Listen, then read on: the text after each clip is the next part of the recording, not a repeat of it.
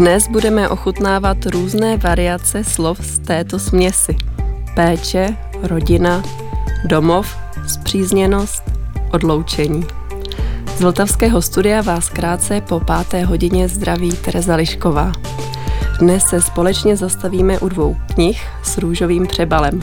Obě dvě vyšly letos na podzim a jsou to knihy Náhradka a kniha Zrušte rodinu.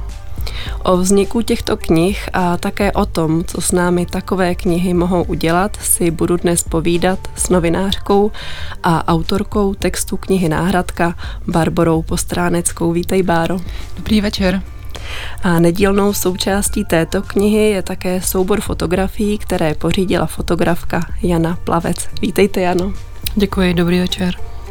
A na stole máme dnes také knihu s buřickým titulem Zrušte rodinu. A nad tímto svazkem se zastavíme spolu s Terezou Stejskalovou, kurátorkou a ředitelkou organizace Transit.cz, což je organizace, kterou, která zmíněnou knihu vydala v českém překladu Olgy Pek. Vítejte, Terezo. Děkuji za pozvání. A pozvání do Art Café přijal také editor knihy, kurátor a umělec František Fekete. Ahoj Františku. Dobrý večer, díky za pozvání. A dnes do Art Café vplujeme s ukázkou z čerstvě vydané desky bratrského dua Ruin Brothers, skladba Hájou.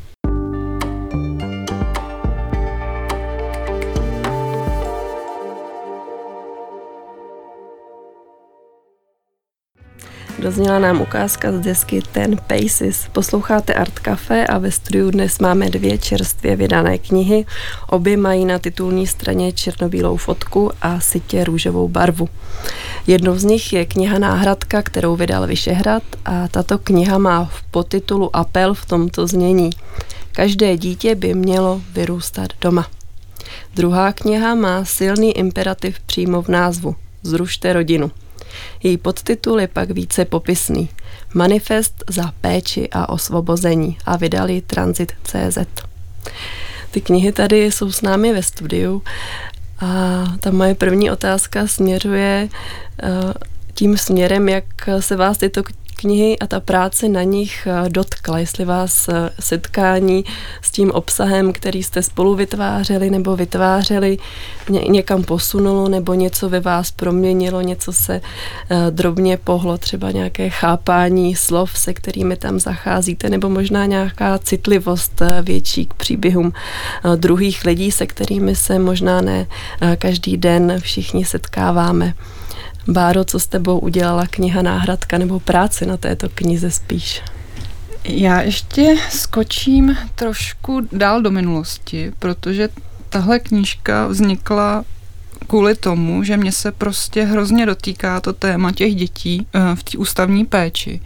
A když jsem o tom psala úplně poprvé, jako prostě novinářka, jsem mm, psala článek, protože jsem se dozvěděla, že eh, jsme jedna z posledních zemí v Evropě, mm, která posílá nejmenší děti do ústavní péče, do kojeneckých ústavů. A eh, myslela jsem si, že to bude článek v podstatě jako každý jiný, který napíšu, ale u tohohle článku, na rozdíl od těch jiných, jsem se hrozně rozčilovala a hrozně se mě to dotýkalo a mm, vůbec jsem nechápala, jak je to možné možný, že mm, když se ví, jak hrozně jim to ubližuje těm dětem a že se to zdá být možná nějaká pomoc, když vezmete to dítě z nějaký neúplně dobrý rodiny nebo opravdu špatný rodiny a dáte ho do ústavu, kde je v teple a má co jíst eh, a má nějakou zdravotní péči, zdravotnickou, mm, tak ale to není to gro, tam opravdu ty děti mm, trpí tím, že nemají tu blízkou osobu. A uh, tohle ve mně jako re- rezonuje jako stále i po napsání této knížky. Uh, Možná rozdíl je v tom, že po těch téměř dvou letech, co jsem s tou knížkou byla, tak jsem tam opravdu byla ponořená v těch příbězích uh, a v tom, tom, v křehkosti toho dětství. Mm-hmm. Tak ono je to možná i tak, že ty těmi svými slovy a tím novinářským průzkumem těch příběhů můžeš přispívat eh, k nějaké změně eh, myšlení nebo i toho systému. Ano, to, to mi nějak došlo eh, ještě mezi tím prvním článkem a tou knížkou byl takový mezistupeň a to byly happeningy na Malostranském náměstí, kde uh, jsem se rozhodla, že mo- možná jenom to psaní nestačí a že teda jako zkusím v tom veřejném prostoru víc nahlas říct, že ty děti nepatří do ústavu a věšili jsme tam v roce 2021, jsme tam natahovali prádelní šňůry a nabízeli jsme lidem, ať věší dupačky jako symbol těch dětí. A tam vám dojde, že vlastně oni ty děti tam stát nemůžou, oni nemůžou nahlas říct, že se jim to nelíbí a že chtějí být taky doma a že chtějí mít někoho blízkého, kdo je bude mít rád. A že tam vlastně stojíte za ně. Uh-huh, uh-huh. Ta proměna je um, obousměrná nebo možná mnoha směrná. Uh, Jano, uh, jak proměnilo to setkání s tímto tématem a spolupráce s Barborou vás? Posunulo se něco někam? Uh, no, prohloubilo se naše přátelství. To je takový, to je taková výhra moje životní tady s Bárou, že jsme předtím spolupracovali už na něčem a tady to bylo taky hodně kontaktní, že jsme pracovali opravdu jako skoro tělo na tělo. V určitých chvílích jezdili jsme spolu fotit ty rodiny, takže jsme se víc poznali a myslím, že se to naše přátelství utvrdilo. Mě to úplně tak jako nezměnilo, ale myslím si, že nejdůležitější je, jestli ta kniha změní veřejné mínění, jestli posune někam tu společnost. Ne ani tak nás, ale ty lidi, kteří to budou číst. Že vysíláte do světa nějakou zprávu a čekáte, jakou bude mít odezvu, jak bude rezonovat. Ano. Teď se zastavíme u knihy Zrušte rodinu. Eh, Terezo, jaké bylo vaše setkání s touto knihou? No, tak eh, vlastně bylo hodně intenzivní. My vlastně v tranzitu, protože my jsme na nakladatelství, tak my uh, vždycky tak jakoby je nás tým asi šesti lidí a my vždycky tak jako čteme různé knížky a řešíme, co by tak stálo za to, co by tak stálo za to přeložit. A vlastně tahle knižka se, a protože vlastně vydáváme feministickou uh, literaturu nějak už další dobu, uh, protože jsme umělecká instituce a ten feminismus nějak v uměleckém světě hodně rezonuje, takže vlastně mě přišla na stůl tahle kniha a četla jsem ji a hodně mě uh, jakoby zasáhla v tom smyslu, že já sama mám dvě děti a i pocházím jako z takový velmi mm, jako spokojený uh, jako rodiny, úplně uh, tý, takový běžný, kom, jako by maminka, tatínek a dvě děti a sama vlastně jsem takovou rodinu založila.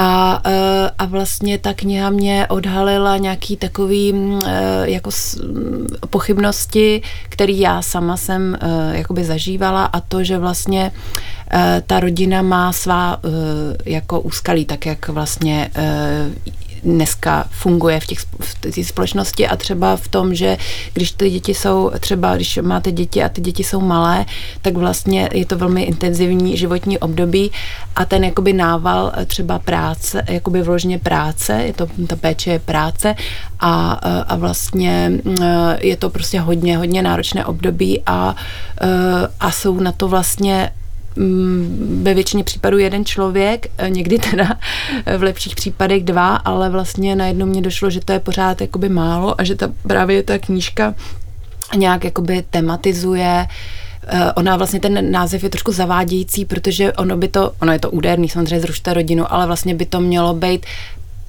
jak překonat rodinu.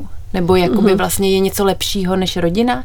Mohli bychom si představit něco lepšího, funkčnějšího, etičtějšího, eh, více pečujícího, než, než to, jak dnes, co, co známe pod pojmem rodina dnes? Dalo by se to tedy říct tak, že to, co pro vás to setkání s tou knihou znamenalo, bylo nějaké rozvíření představ o tom, jak by to uspořádání ve společnosti mohlo být Přesně ještě tak. jinak. Přesně tak.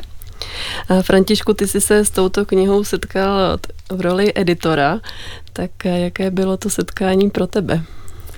Tak uh, mě ta kniha ovlivnila v tom, že uh, vlastně Sophie Lewis velice jako údorně a přímě pojmenovává určitý věci, uh, nad kterými člověk tak nějak nahodile přemýšlí a ona vlastně dokáže uh, velice jasně vyargumentovat něco, co uh, si právě představíme jako utopický, jako rušení rodiny, ale dokáže to vlastně argumentovat tak, že najednou uh, nám to připadá jako politicky relevantní návrh.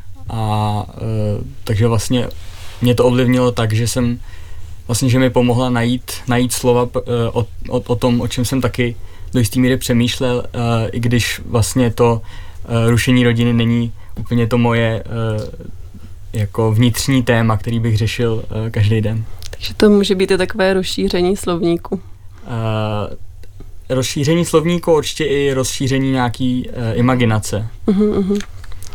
Uh, Terezo, uh, Sophie uh, Louis píše v angličtině, ta kniha v originále vyšla v roce 2002. Uh, kdo je ta autorka, jak byste stručně schrnula ten kontext, ve kterém ona píše, který asi bude zase jiný od toho našeho? Velmi a když vlastně čte, jako čtenář, čtenářstvo si čte tu knihu, tak, eh, tak je, je zřetelné, že ta autorka je z anglosaského prostředí, že vlastně když tam tematizuje určitý otázky péče, tak vlastně, eh, tak vlastně ona je z toho Americ, ona je teda Britka, ale vlastně žije v Americe, kde vlastně třeba eh, ta struktura jakoby institucionální péče je úplně jakoby odlišná a vlastně hodně, jako bych řekla, za, zaostává jako za tou evropskou, takže vlastně některé ty její argumenty nebo nám můžou připadat vlastně jako zvláštní, protože je to jiný kontext, ale ona je vlastně původem uh, sociální uh, geografka, a, a prostě filozofka a teoretička už vlastně dříve napsala knížku o surogátním mateřství, Full Surrogacy Now, takže se zabývala tímto, tímto tématem a ta knížka vyvolala velký, jako velký zájem a velké diskuze a e, ona navázala pak tímto manifestem. Chtěla bych říct, že to je radikální feministický manifest a prostě je to radikální feministický manifest a e, je to vlastně nějaká taky, protože my jsme umělecká instituce a vlastně hodně taky podporujeme uměleckou jako produkci a je nám blízký nějaký přesně jako radikální e, intervence do veřejného prostoru, takže i to nás jako, to se nám jako by líbilo a proto jsme tu knihu se rozhodli vydat. E, Františku, k čemu je podle tebe dobré takové knihy překládat? I z hlediska třeba toho jazykového, co se nám může objevovat eh, tady v té fázi setkání. Tak eh, já považuji za naprosto zásadní vlastně i uh, takovýhle typ literatury od, od, více třeba odborný, více radikální překládat do češtiny, protože my jsme vlastně nuceni, uh, nebo ne nuceni, my prostě žijeme v tom světě, který tu angličtinu třeba jako univerzalizoval a některé sféry, eh, nebo lidé v některých sférách jsou vysloveně vlastně nuceni tu angličtinu používat, jako třeba eh, akademie nebo i profesionální umělecký provoz. Je celý vlastně nastaven na angličtinu. Ale já si myslím, že ten překlad je důležitý, protože eh, zpřístupňuje eh, ty témata, které jsou progresivní, které eh, v tom západním americkém kontextu rezonují, tak je přináší do prostředí a zpřístupňuje je, protože ne každý třeba umí číst takovýhle typ textu v angličtině, takže určitě je to důležitý, protože jinak by se to k těm lidem nedostalo to nějak rozšiřuje ten náš kontext. Když se teď opět zastavíme u knihy Náhradka, tak to je kniha, která přináší skutečné příběhy dětí, které nemohly vyrůstat se svými biologickými rodiči a nabízí různé pohledy na to, jak je možné těm eh, dětem přinést nějaký blízký a láskyplný a bezpečný vztah v tom jejím životě. Báro, jakým způsobem si hledala respondenty, kteří se pak eh, objevují v té knize a ty příběhy, které se pak zpracovala do formy textu? Um, já jsem si dala za cíl, že tou knihou chci um, jako poskládat takovou mozaiku toho, jak ta náhradní rodinná péče, tedy pěstounská, adoptivní, vypadá. Zároveň, jak uh, vypadá ten život v tom dětském domově. A um, já jak jsem říkala, že jsem o tom psala už nějakou dobu předtím, zároveň jsem pak dělala ty happeningy, tak jsem samozřejmě se jako propojila s celou řadou eh, pěstounů, pak různých organizací, mm, takže to hledání těch příběhů pro mě nebylo tak eh, jako komplikovaný. Já jsem mm, vždycky chtěla abych to trochu měla jako ověřený, že ta rodina je v nějakým, jako, nějak jako mm, kvalitní, no prostě, eh, že to vlastně to pěstonství, že jako, nebo to, mm, to, to, to náhradní rodičovství, že vlastně jako umí. Uh-huh, že to není nějaká, není, ta knížka není nějakým investigativním vhledem do, do současné podoby, je to vlastně takový jako nejlepší eh, model toho, jak to má vypadat, plus je tam teda ten náhled na to, jak, co to je vlastně za děti, to bylo taky jako pro mě důležitý, jako co to je za mhm. děti, který, který, který jako přijdou o ty rodiče biologický, což je vlastně ta největší ztráta, kterou můžete zažít. A co jsou ty náhradní rodiči a jaký, jaký mají být a co by měli umět, aby, aby, aby s tím dítětem dokázali jako žít a aby mu pomohli překonat tu ztrátu. Aby zajistili tu péči, hmm. kterou uh, v tu chvíli uh, to dítě potřebuje. Jano, vy v té knize máte řadu černobílých fotek. Uh, jak vaše fotky vznikaly, kde jste fotila? Tak my jsme fotili s Bárou společně, protože Bára má auto, já ne. Takže mě vozila po republice, bylo to takový jako i dobrodružnější, protože jsme jeli jednou z Prahy na východ a pak jsme jeli až úplně na západ zase, takže takovýhle divoký dny jsme zažili, tak bylo to takový vlastně road trip, nebo jednou jsme fotili na třech místech, nebo jsme se ocitali na třech geografických místech, to bylo Německo, Polsko a Česká republika. Ano. Takže um, jako sjezdili jsme to hodně, snažili jsme se, aby ty rodiny aby pocházely uh, z celé republiky, aby tam nebyl žádný pregocentrismus, protože to téma je, je širší geografické téma, takže určitě se netýká jenom uh, tady máme trošku jako vždycky v té prase, jako si to snažíme dělat tady, ale my jsme právě proto šli do regionu hodně. A já jsem Janě vždycky v autě převyprávila ten příběh, protože já už jsem ho znala, já jsem se s těma rodinama vždycky sešla předtím, mm-hmm. jako o samotě, nebo jsem za nima jela a v autě potom jsem jí to převyprávila a Jana se jako naladila na tu rodinu. A většinou jste fotili v interiérech, je to tak? Určitě, protože ta domácnost je hrozně důležitá eh, pro portrétování lidí je hrozně důležité jako vidět kontext, v jakém ty rodiny jsou. A někdy, jako i když si pojdete dům a nejsou tam lidi, tak z toho vyčtete, kdo tam bydlí, jaký lidé asi to, to mohou být. Takže jsme se snažili je eh, fotit v tom přirozeném prostředí. Myslím, že to dalo knize o to jako lepší rozměr. A ta prostředí byla různá. Byly to domy, by, eh, jednoduché byty nebo krásný byt na malé straně. O tam tu pochází rozárka, kterou máme na, na coveru právě té knížky takže jsme se snažili, aby to bylo jakoby co nejbarvitější, i když ty fotky jsou černobílé. Ta barvitost eh, leží někde jinde.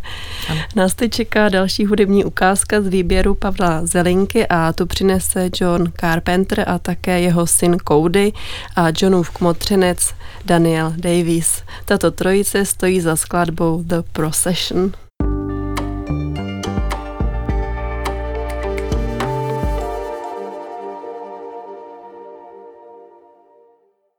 To byla ukázka z hudby k poslednímu dílu hororové série Halloween. Posloucháte Art Café, kde si dnes povídáme o rodinách, péči domovech a o tom dobrém i špatném, co se v nich odehrává. E, Terezo, když se zastavíme o knihy Zrušte rodinu, tak jak autorka zachází s tím pojmem rodina, kromě toho, že volá po jejím zrušení, kde vidí ty hlavní problémy? Hmm. Tak ona, myslím si, že ta knižka je skvělá eh, v tom, že vlastně taky poskytuje nějakou historii jako myšlení, který je jakoby kritický, uh, kritický uh, nebo nějak kriticky přemýšlí o, o rodině nebo si právě pokouší představit třeba jiný, jiný jakoby společenský uspořádání péče.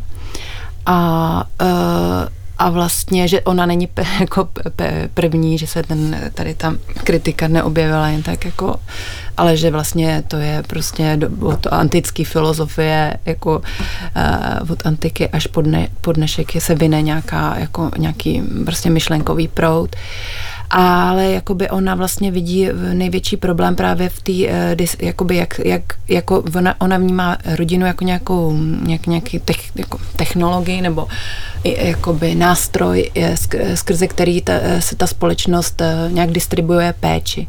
A pro ní vlastně jí, eh, ta, ta péče distribuovaná není jako úplně spravedlivě a není úplně um, jako fair a vlastně a je to prostě mechanismus, který je problematický. Viděli jsme to třeba v, v covidu, že vlastně to funguje tak, že máme tady nějakou společnost, nějaký společenský instituce a když ty společen, společenské instituce sel, selžou, tak vlastně ta péče jakoby, jakoby jde na tu rodinu a na speci, samozřejmě specifický jako členy té rodiny, většinou ženy.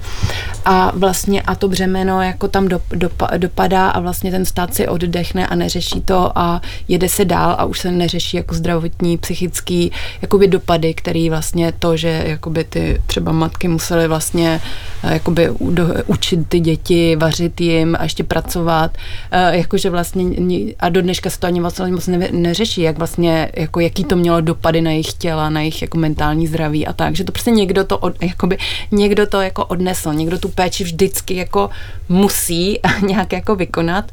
A vlastně to, jaký kdo vykonává, jako není úplně, uh, úplně v té společnosti nějak uh, dobře vymyšlený a vyrovnaný.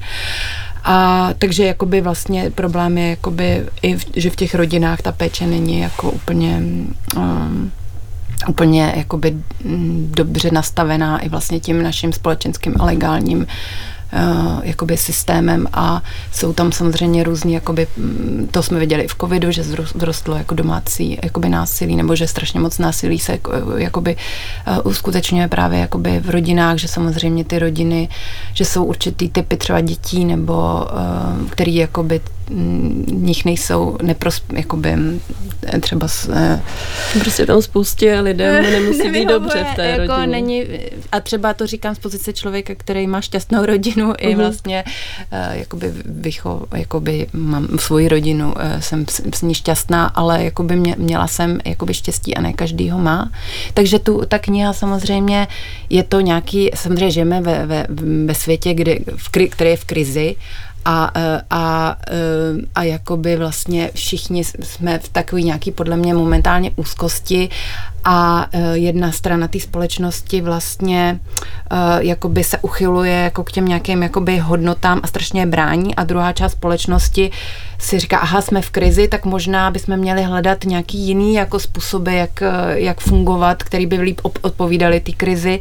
A ty, ty dvě, dvě skupiny jsou jako, nemají vlastně vůbec se spolu nedokážou jakoby domluvit. A to je naše společnost současná ve zkratce. To jste jenom komentovala, když jsme spolu hovořili mm, před tím rozhovorem a tady ve studiu, jste měla takový eh, postřeh těm dvěma knihám, že jedna má právě ten potenciál možná lidi rozdělovat, to je ta Zrušte rodinu a ta druhá Aha. jste říkala, že možná může být něco, co nás eh, spíš spojí. Ano, Takový zvláštní paradox, ale možná o to je lepší, že se teď ty knížky tady sešly a můžeme si odpovídat.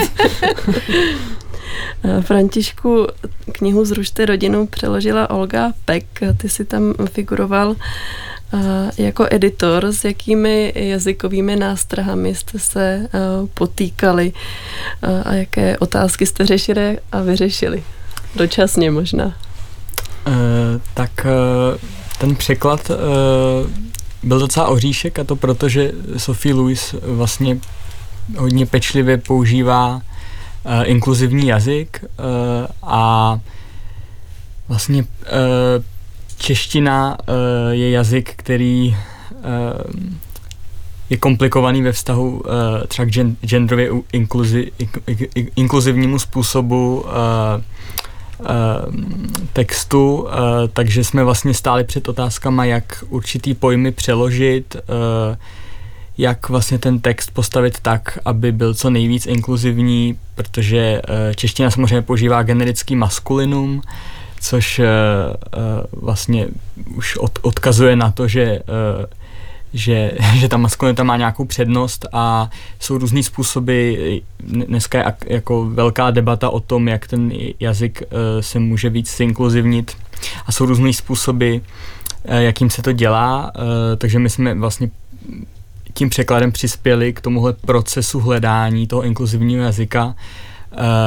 Nakonec jsme teda zvolili docela taky radikální variantu a to je generický femininum, protože jsme měli pocit, že zkrátka uh, je to to nejlepší řešení, ale uh, řekli jsme si s Olgou, že lepší je uh, zkusit něco a případně selhat, než to neskusit a zachovávat status quo, protože vlastně jazyk je něco, v čem žijeme, co utváří naše vztahy, když si to třeba neuvědomujeme a je důležitý vlastně taky na něj nějak kriticky pohlížet, právě protože jako v něm má žijeme a, a, a má svoji sílu. Tam je dost významné to, že jste to právě dělali vědomě v nějaké eh, diskuzi a s, s, s tím vědomím, že to nese nějaká rizika eh, a nějaké významy. Báro, ta tvoje kniha Náhradka obsahuje řadu příběhů, některé jsou zpracovány ve formě rozhovoru, někdy jde o text, který je provázaný různými citacemi, eh, zdroji.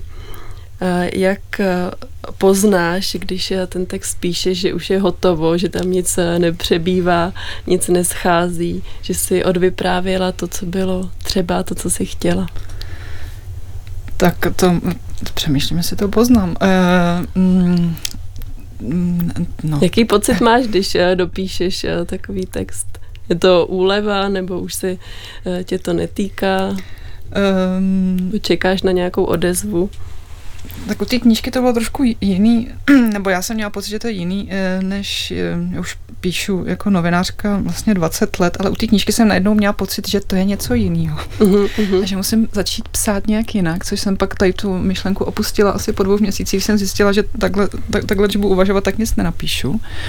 A pak, pak jsem prostě, nevím, prostě jsem, jako vlastně ta práce se podobala té novinařině, já jsem se prostě sešla s, s těma lidma, vždycky s těma rodinama, e, prostě jsem si s nima tři hodiny povídala, pak jsem je znovu viděla, když jsem tam uh, vezla Janu, což bylo skvělé, že jsem ještě uh-huh. měla šanci.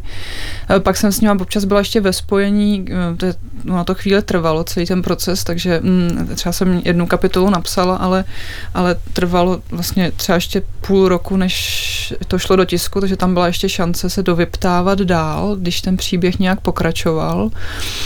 Některé věci tam být nemohly, to mi bylo třeba líto, protože byly hodně citlivý, uh-huh, zároveň by ještě líp ukazovali um, ty, tam um, často tam nemohou být ty nejvíc bolavé věci uh-huh, v těch pěstonských rodinách, ale um, oni kvůli ochraně těm dětí, dětí uh, o tom uh, nechtěli mluvit otevřeně. Možná, když počkám třeba deset let nebo pět let, tak, uh, tak, už, to, tak už to řeknou, takže mě, mě všechno Jsou tam ta... někdy v těch příbězích, tak, příbězích takové náznaky, náznaky že ten no. příběh by ještě uh, no. mohl pokračovat do větší no. hloubky, ale že z dobrých no. důvodů se tam pouštět no. nebudeme. No. To se stává v těch pěstonských rodinách, že um, někdy to dítě dáváte, něk, když jsou ty přechodní pěstouni, který mají to dítě jenom na, na, na ten rok uh, a potom to dítě mají dál, tak uh, se um, může stát, že nejde úplně do těch nejlepších podmínek.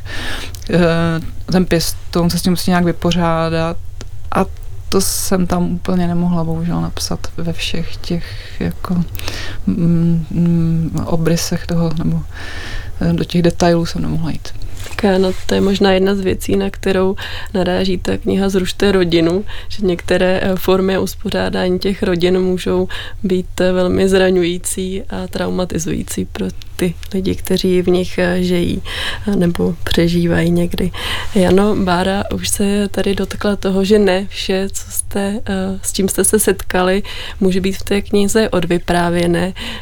Jak jste pracovala s tím, že ne všechny děti z různých důvodů mohou být eh, zachycené eh, na těch fotkách eh, úplně tak jako z toho předního pohledu by byly jasně identifikovatelné. Jaké cesty jste hledala co tam zachytit, jakou atmosféru, jakou zprávu skrz tu fotografii. No, já si myslím, že tady musíte být trochu tvůrčí, když máte, to se nám stalo už při psaní článků předtím pro magazín Heroin, že jsme taky u několika dětí nesměli ukázat jejich tvář, takže uh, jsem to vždycky musela takovým nějakým jako uh, originálním způsobem udělat tak, aby se to nikdy neopakovalo. Takže jedna holčička tam má, já jsem řekla, ať eh, si hrajou na zemi, ať spolu blbnou, a měla takhle vlasy přes, přes obličej, takže to byl jeden způsob.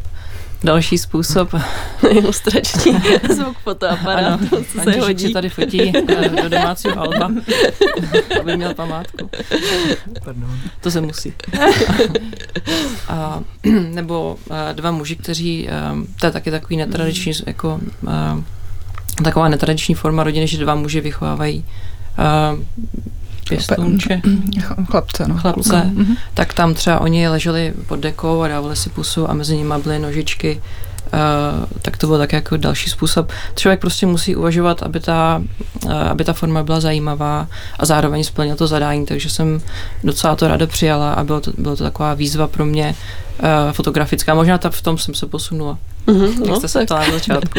tak to je dobrý posun. A proč jste zvolila zrovna tu černobílou fotografii?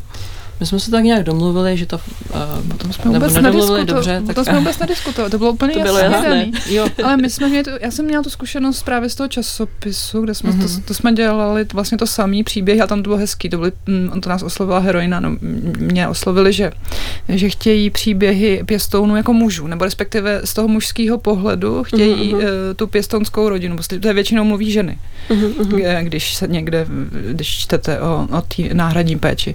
Tak to jsem mi strašně líbilo a tam jsem řekla, že chci teda ale Janu k sobě, která mi to nafotí ty rodiny a tam to bylo černobílý. Tam to bylo černobílý. Takže potom, když mě takhle oslovil Vyšehrad, že chce knížku a já jsem jim zase řekla, že já chci ale Janu taky k tomu, tak tam už jsme vůbec nediskutovali o tom, to bylo mm, jako jasné. To ono to je taky to je levnější variant, ale je to i, ale i působivější. Působivější a ta černobílá jakoby se vlastně soustředí na to podstatný, ta barva neodvádí pozornost.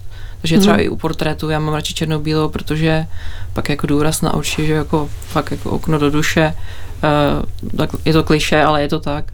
Takže já mám tu černobílou formu velmi ráda a ráda ji používám. Dělám hodně kontrastní fotky, a v podstatě to sdělí to, co já potřebuji. Jana mi ty fotky posílala v průběhu vlastně, protože ona byla rychlejší lehce než já s tím psaním, takže mi tak postupně to posílala, já jsem, jsem vždycky byla úplně u vytržení, co ona tam dokáže. A teď ještě já to všechno neviděla, ono prostě jak člověk stojí jinak než ta Jana, tak jsem to nevěděla, jak, jako, jak, jak, je to, jak dobrý to je, takže jsem pak byla hrozně ve stresu, abych to napsala tak trochu, do, jako tak, jak ty fotky jsou, tak aby ten text byl dobrý. Ještě mi teda volá a říká, sakra, ty jsi mě to rozbrečela tady teď. No. A jako člověk, když se podívá na ty fotky, když je to dobře nafocený, tak má pocit, jak kdyby v té rodině se zpátky byl a to si myslím, že... Hmm. A ten Vyšehrad byl skvělý, že z toho byl taky nadšený. Takže vlastně my jsme jim řekli, že tam těch fotek chceme hodně a oni jako rádi, rádi souhlasili. Tak to vyšlo. Tady ten záměr. Nás teď čeká další skladba a bude to Uncover od Papalesku 2.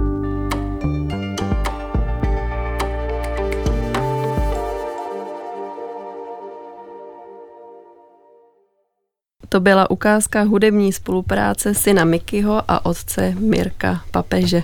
Posloucháte Art Café, kde si dnes povídáme o rodině, blízkosti, péči, identitě, svobodě tak, nebo také o různých podobách soužití a spojenectví. Báro, v tobě se nezapřela tvoje role novinářky a během písničky si tady položila eh, zajímavou otázku Tereze, tak já tě poprosím, aby se zeptala ještě jednou, aby to slyšeli i posluchači a posluchačky. Teď doufám, že to nepo, ne, nepopatu. Um, mě zaujalo uh, od té uh, autorky, uh, o které se tady bavíme, uh, tady předchozí knížka. O kterou jsme zmínili na začátku. Full surrogacy now. A jestli je přeložená, mm. jsem se ptala, že bych si ji přečetla. No a vlastně já jsem... Přeložená není teda. Přeložená není a vlastně jsem se snažila vysvětlit, o čem jakoby je, ale vlastně jsem chtěla vlastně říct, že to gro ty knížky i vlastně to navazuje na, na, tu, na tu vaši diskuzi předtím, že to, eh, a vlastně možná i na, ty, na to mm, jakoby náhradní rodičovství, eh, že vlastně podle mě hlavní cíl, nebo ta kritika Sophie Louis je taky vlastně nějaký mm, kritika toho automatického předpokladu, eh, jako že ta, to biologicky nějaký mm, pouto, jako když matka jakoby porodí to dítě, takže automaticky se tam vytváří nějaký jakoby ten nejdůležitější nebo klíčový vztah, že vlastně, uh, že mě třeba napadá, uh, jakoby já z mého okolí třeba se to bude jevit jako, mm, jako mimo kontext, ale z mého okolí třeba se, mm, se hodně diskutuje o, mm, jako mý kamarádi často řeší nějaký babičky a dědečky. Jakože některý, že jsou babičky a dědečkové, který nechtějí být moc babičky a dědeč, dědečci a jako chtějí prostě si na starý kolena jako, já nevím, jezdit někam nebo a vlastně nechtějí jakoby se věnovat péči a o svoje vnoučata a teď vlastně eh, č- člověk samozřejmě eh, jako je potom hořký, že, že právě oni by se měli jako ulehčit to břemeno té péče o ty děti třeba, ale jakoby zase nemají oni právo jako vlastně, jenom, jenom vlastně je to o tom, že, že, že se třeba o ženách se taky často automaticky předpokládá, že jsou skvělé pečovatelky, že, jsou, že to je v nich nějak jako inherentně nebo prostě přirozeně, že to je nějaká jejich přirozená vlastnost, ale tak to není, jako jsou lidé, kteří jsou více pečující, mají k tomu větší dar, větší jakoby nějaký schopnosti, tak je to něco, co se člověk jako naučí, jako že když člověk porodí, tak to neznamená, že okamžitě ví, jak se má starat o dítě, ale někdo k tomu má větší nějaký vztah nebo talent a někdo, někdo menší.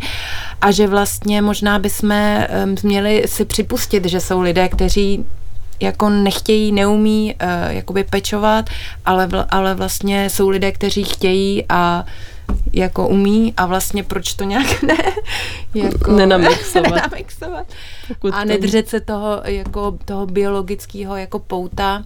Samozřejmě u, u ní uh, i v té uh, v předchozí knize i tohle je to zároveň jako společenská kritika jako že vlastně ta rodina je absolutně jako spjatá jako s tím společenským uspořádání a nejde to jakoby oddělit, takže ona je fakt radikální, ona by chtěla jako celou společenskou revoluci, ale ale myslím si, že, tato, že to je nějaký něco, co vlastně spojuje ty, nevím, co bych tak řekla, že možná spojuje ty dvě knížky jako to náhradní a přirozený a ta, jest, jestli jako vlastně ta, ten, ta, to rozdělování je jako vlastně dobrý nebo nebo ne, tak dobrý, nevím. Hmm. Františku, chceš ještě něco dodat k, tady, k té knize surga, o, nebo která se týká tady toho typu mateřství surgátního?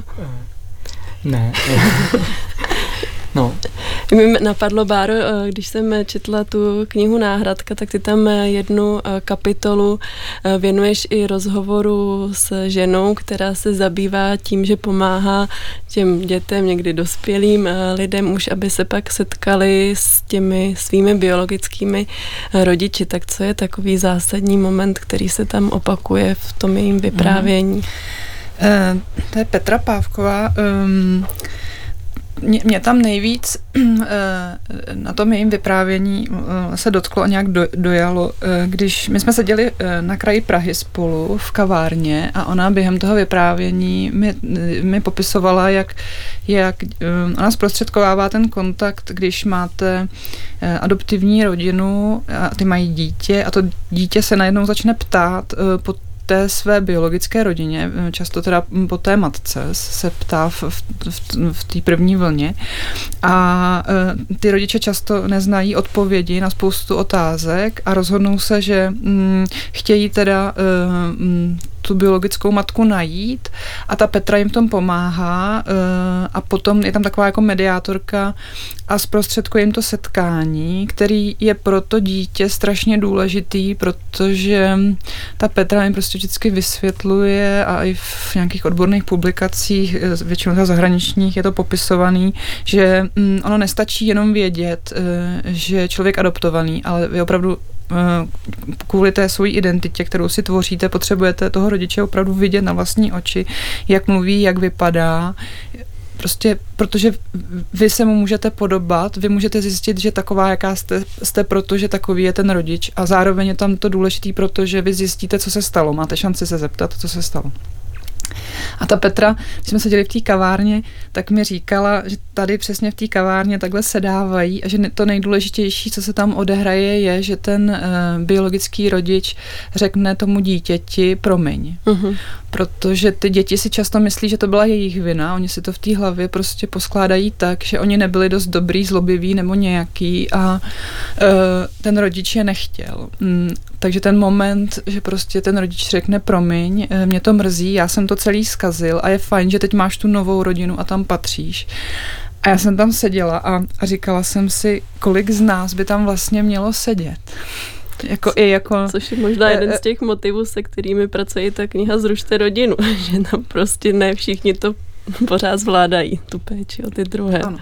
Tak a, a říkala jsem si, že buď v té roli, sedět tam v té roli toho, kdo, pos, kdo, kdo si vyslechne to promiň, anebo kdo ho řekne. Mm-hmm. A tam si myslím, že mi došlo, já jsem celou dobu, nebo ze začátku to opravdu, ta knížka byla e, pro ty náhradní rodiče, nebo pro ty budoucí náhradní rodiče jsem jí psala ale tam mi došlo, že vlastně by to mohla být kniha pro nás, pro všechny, e, protože prostě buď jsme byli děti, nebo máme děti, nebo jsme rodiče, nebo o tom uvažujeme, že je prostě za mě to nakonec jako šir, širší, eh, než jenom výhradně pro ty, pro ty zájemce.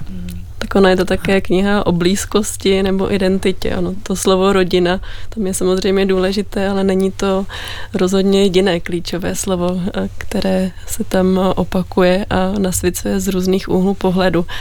A Frantičku, když se ještě eh, vrátíme k té utlejší knize Zrušte rodinu, tak jak už Tereza zmínila, tak se tam objevují různé historické exkurzy do toho přemýšlení o rodině a jedna z těch eh, liní, která zřejmě vzniká díky tomu kontextu, ze kterého autorka pochází, je nasvěcování různých příkladů z jiných kultur, eh, než je ta naše.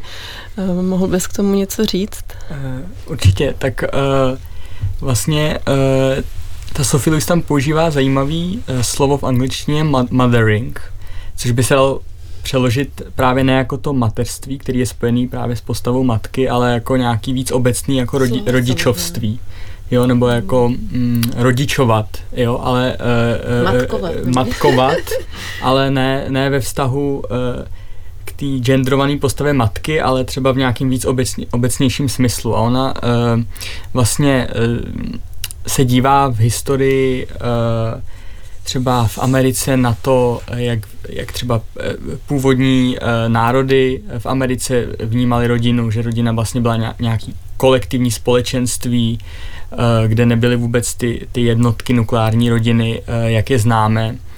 A mluví tam třeba o eh, příkladu, který mě, mě osobně velice zasáhl, a to, že v 70. letech byly vlastně iniciativy trans žen a trans mužů, kteří vlastně se starali, rodičovali vlastně jako noví členy a členky Eh, té trans komunity, který třeba právě byly vyhnány ze své rodiny, protože nesplňovali jejich očekávání o tom, eh, kdo má být jejich dítě a uh, přijali nějakou queer identitu, museli utíct vlastně z té přirozené rodiny a vlastně uchýlili se do těchto širokých rodin, které fungovaly na, na principu uh, péče, která není právě biologická, ale která je uh, zvolená a uh, vlastně tyhle třeba uh, uh, trans ženy uh, v, v těch queer komunitách byly známí jako the mothers, jo, jako matky, uh, který vlastně byly jako náhradní matky v těch komunitách a to byl pro mě třeba hodně jakoby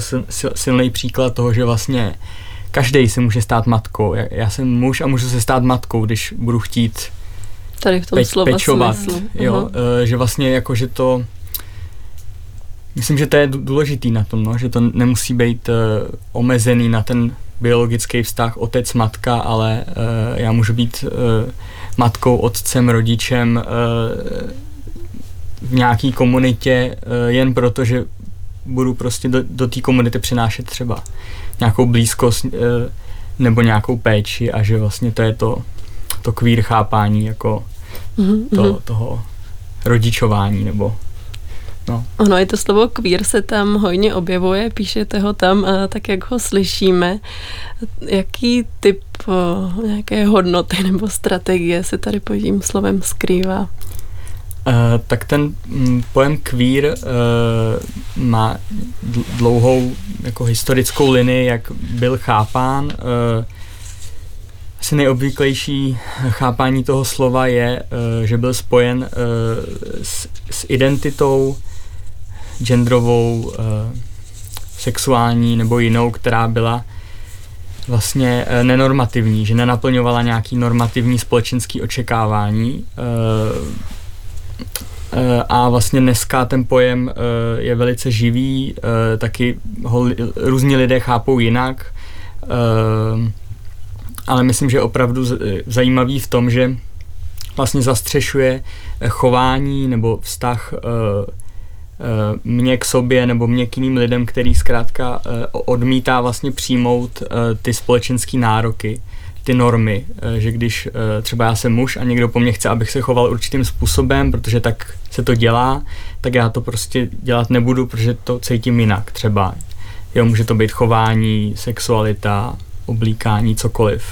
Takže myslím, že ten pojem, který, který teda je spojován vlastně s LGBT, QIA plus komunitou, tak dneska může být mnohem vlastně širší, jo? že nakonec uh, všichni vlastně jsou queer.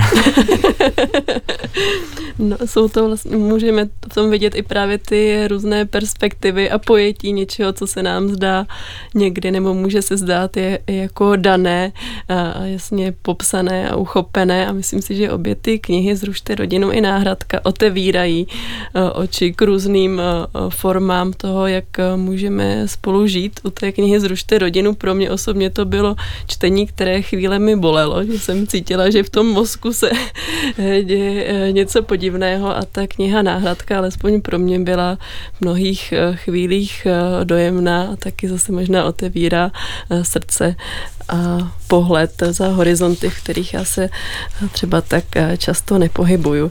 My se blížíme ke konci, já ještě zmíním pozvánku na Piacetu Národního divadla, pokud byste ty fotografie, o kterých jsme se tady dnes v éteru bavili, chtěli vidět, tak do 10. prosince je v Praze u Národního divadla k vidění putovní výstava Foto je konečně doma, která je doprovázená i texty a takovými hesly, za kterými stojí Bára. A nám už teď nezbývá, než se rozloučit ve studiu Českého rozhlasu. S námi dnes byla kurátorka a ředitelka Transit.cz Tereza Stejskalová. Bylo mi potěšením, Terezo. Moc děkuji za přizvání k důležitému rozhovoru. Do studia dorazil také František Fekete, produkční a kurátor Transit.cz a umělec. Díky Františku. Díky moc. Nad knihou Náhradka jsme se zastavili s jejími autorkami, novinářkou Barborou Postráneckou a fotografkou Janou Plavec. Děkuji vám oběma. Děkujeme. Děkujeme, krásný večer. A my si na závěr pustíme skladbu Lady, za kterou stojí hudebník Femi Kuty, který ke svému obrazu překopal spolu se skupinou Ezra Collective a vycházel přitom ze skladby, za kterou stál jeho otec Fela Kuty. Ať je vám a těm, kdo vám jsou blízcí, dobře. Brzy naslyšenou se těší Tereza Lišková.